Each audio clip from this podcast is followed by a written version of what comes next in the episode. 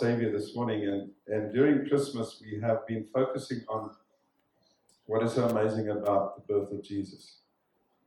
We've looked at a couple of ideas in that regard, and just from different angles, that we try to see what is so different about his birth, because it is indeed different. Hey, Mark, good to see you. Um, it is something wonderful, completely out of the ordinary. And this morning, I want to talk to you about his birth that brought change. And um, I want to just talk about change briefly. How many of you know that change is here to stay? The old saying that we all know about. And there are various things that I want to just show you that, that, that depicts change. How many of you know what this is? This is something that years ago we used. Um, it's called a, a what? A spool.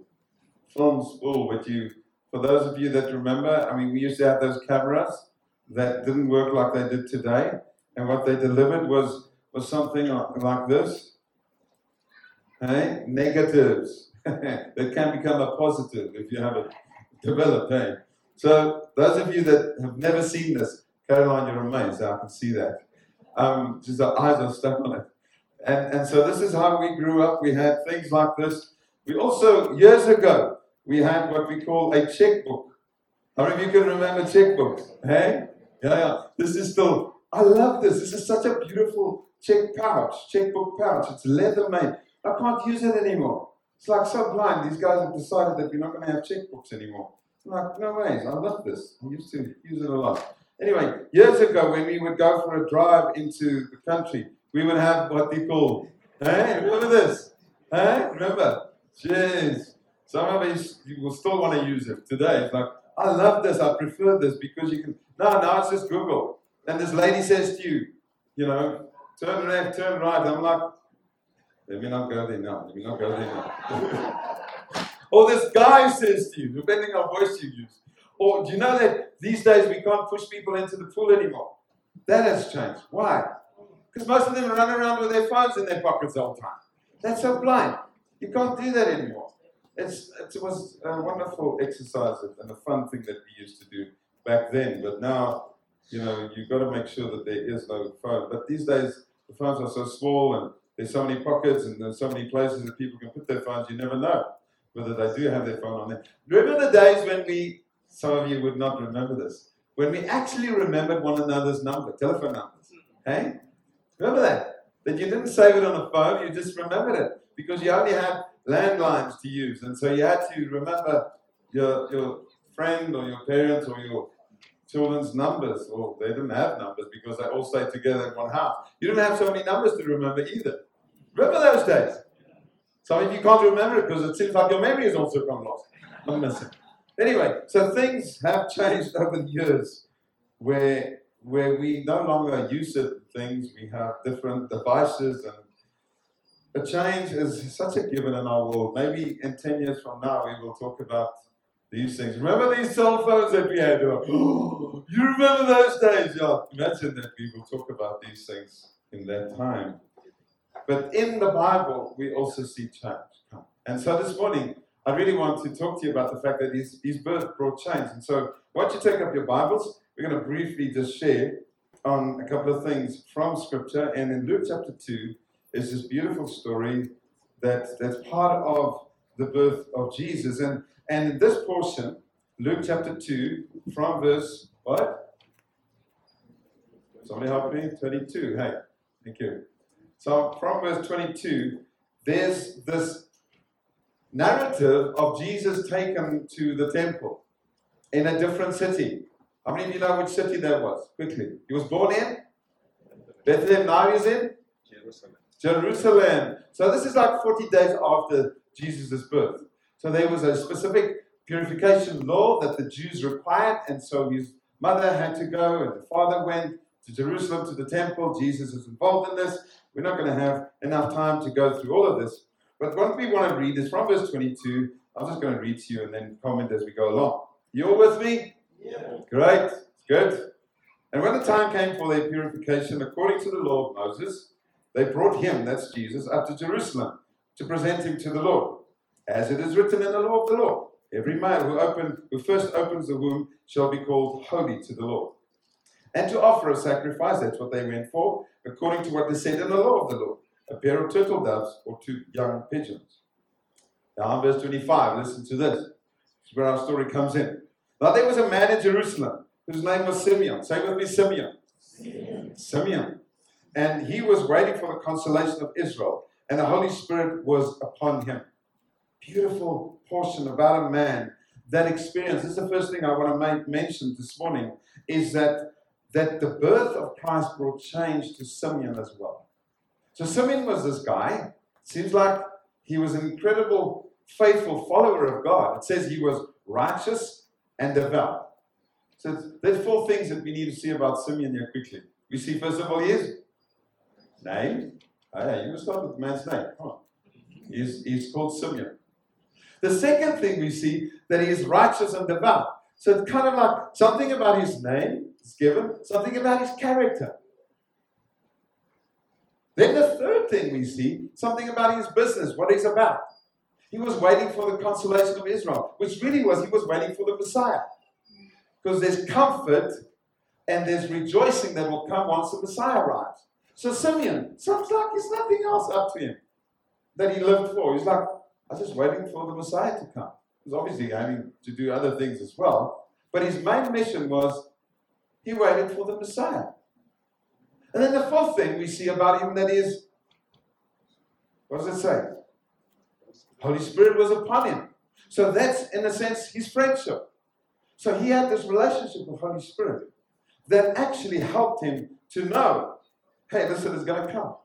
Keep on, I'm sure Holy Spirit would have said to him, listen, buddy, hang in there. It's going to happen soon. It's going to happen soon. And so Simeon lives with this, this, this desire to see, this dream.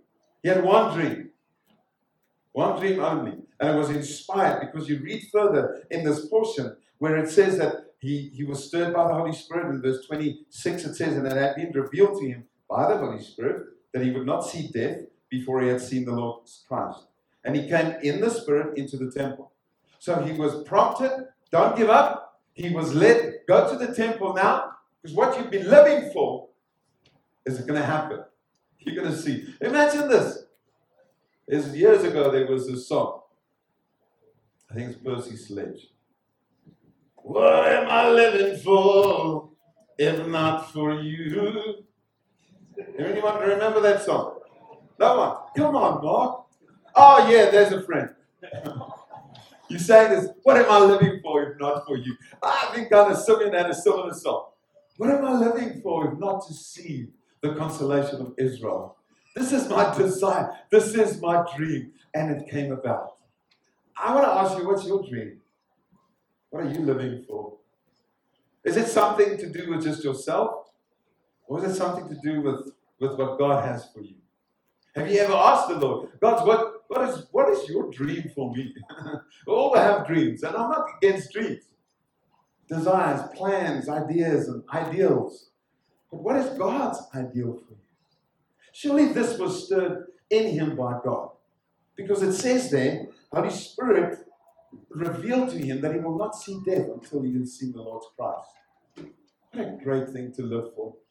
Don't despise your age. Don't look at your age and say, I'm too young, I'm too old to have a dream. What is your dream? And if you ask the Lord, if I may challenge you towards this, why don't you ask the Lord, God, what is the dream that you are dreaming for me and for us, for my children? Simeon, his life was changed because the birth arrived. The second thing that I want you to talk, I want to share with you is that in verse 33, just running through from verse 27 about him seeing his dream. Let me just read to you. It, um, it says in verse 27, 7, and he came into in the spirit into the temple. And when his parents brought in the child, this is now the parents of Jesus, to do for him according to the custom of the law, circumcision. All right, 28 says, and he took up took him. This is now Simeon took, taking up Jesus in his arms and blessed God and said, Lord, now you are letting your servant depart in peace. He's ready to die. It's like, man, I've, I've lived for this moment. How's that, eh? So I'm, I'm, I'm okay now. It says, according to your word, for my eyes have seen your salvation, for you, that you have prepared in the presence of all people a light for revelation to the Gentiles and for glory to your people Israel. Like, this is it. I've arrived. I've arrived. I've, I've come to the place where what I'm living for, what I have been living for, I've now found the purpose of that. What a beautiful thing to celebrate, isn't it? That we've lived for this and it has arrived. Don't give up on your dreams that God is birthing in you. Don't give up on them. Let the Lord constantly res- just stir up in your heart the things that He is dreaming for you. The second thing we see his parents in verse 33. This is now Joseph and Mary. And his father and mother marveled at what was said about him. Seems like his parents were not even aware, completely aware of what God had purpose for him. So I would suggest that his birth brought change for his parents. Obviously. How many of you know that when a child comes into your life, that brings a bit of change? Uh huh. it brings change in various ways. But in this instance, it brought a change of understanding that, wow, this child of ours is destined for something bigger than just growing up to be what we want him to be. And we've got to let go of what our desires are for him. And so that's change. Which again may, may bring us to a place where we have to also say, God, what are the plans that you have for my children? Maybe I, I have always desired that this son, this daughter should become that and should be this. But here we have parents that, that were prepared. They were marveling, like, oh, this is big. But we know that they were prepared to say, God, your will for my child. And so it's a good thing for us to pray that for our children. For those of you have children, pray that into their beings. God, I, I want to pray your plans and your desires for them, not my own. But yeah, I want them to be a doctor, a lawyer, a teacher, just like me. But God, your will, not mine. So it brought change to even Joseph and Mary. And then the third thing, we read further. Now Simeon coming in again in verse 34. And now Simeon is blessing this child that he has in his arms. He says, And Simeon blessed them and said to Mary, his mother, which many translations or interpretations of this or commentaries say he spoke to Mary because the possibility of Joseph not being around for too long was going to be real. We don't read too much about Joseph, the father, after this. We know that at, even at his um, death at the cross, Joseph was not around. So seemingly, Mary had to carry something in her heart about God's purpose for her child. But anyway, so he spoke to Mary and he said the following Behold, this child listen to this, is appointed for the fall and rising of many in Israel, and for a sign that is opposed, so that thoughts from many hearts may be revealed. So he's actually saying, this child is actually destined for change for all human humanity, for all mankind. So this child is going to bring not only change for me, it has brought, Simeon speaking, it's not going to only bring change for you, parents, but he is actually going to bring change for all humanity, and that's where you and I fit in. No longer is there a Simeon around. No longer are there parents around with Jesus. But mankind, you're one of them, isn't it? I know that uh, you're a woman, so if you want to call yourself womankind, that's fine with me. But point is that we are all part of this. And so this is where we are addressed. It says Simeon speaking. That for some, it'll be good. In other words, some will rise. And for others, it's not going to be so great. Same message. For one, it'll be great. For the others, it won't be so great. Why is that? Is it a different message? No, it's the same message, but different responses. And so we've seen over the history since this, or even before this, since creation of man, that people have stood against God and people have submitted to God. Some, therefore, have risen into something better, and others have fallen and to remain in their sin. And so there's just a simple illustration that I want to use. And it's just these magnets that really just, in a sense, I don't want to limit God to something like this, but just as an illustration, all right? That, that God comes and He draws us with His love. And He is amazing in the way that He, he is capable of drawing people. I was drawn to Him because of His love, not because of how great I am or ever can be. None of us here this morning are drawn to God because we decide to go. It is Him. We don't approach Him out of our own, He draws us. And so God draws people. And so within humanity, there's a different response. There's a positive and a negative response, the north and the south pole. God's love is a drawing love. And some of us come and we are connected and we, appro- we appropriately respond. Some of us, you can come. I can't get these two poles together. Within mankind, there is this ability to resist. You just can't get the poles together. When we humble ourselves and allow God to bring about the change in our lives that is spoken of, the rise and the fall of many. And still today, this is what we celebrate over Christmas, is that someone decided that love should be extended towards mankind in such a real way that mankind can be saved from their utter destruction and sin. But humanity, inside of him and her, has two poles. Which pole is to going to win when God draws? Is it going to be the one that says yes, or will it be the one that says no? And so this morning, as we just stop again and celebrate the beauty of Christmas, Christmas is this incredible God who loves us dearly. But Christmas also is the reality of man that has to respond. Our response cannot just be, yeah, I say Merry Christmas. I don't just say Happy Holidays, like the world wants us to do. They want to get Christ out of Christmas. So people calling it, hey, Happy Holidays.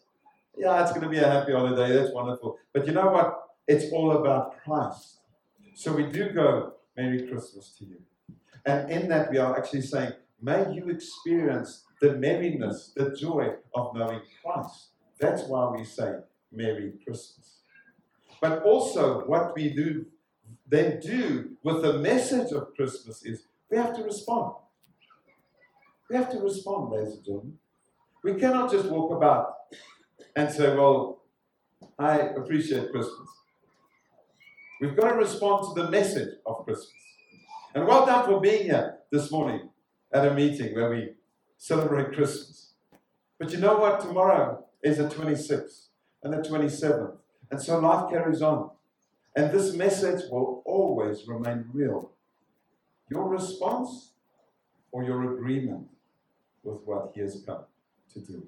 And I pray that none of you will find yourself in this predicament. You can feel it. It's not possible. And we, we find, I lived like this when I was resisting God. All of you have lived like this. If you've been in a place where you've understood who Jesus is, many of you have responded, done that. But maybe even this morning, there are some of you that are still resisting.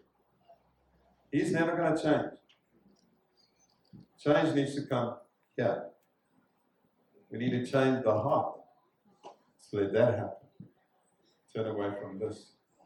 So, my prayer for you today is won't you please consider a response to Christ if you haven't done so yet? And if you have decided towards Him and it's been good and positive, stay there. Keep on celebrating Christ in you, the reason for the season. And so we want to remind each other of the beauty of Christ.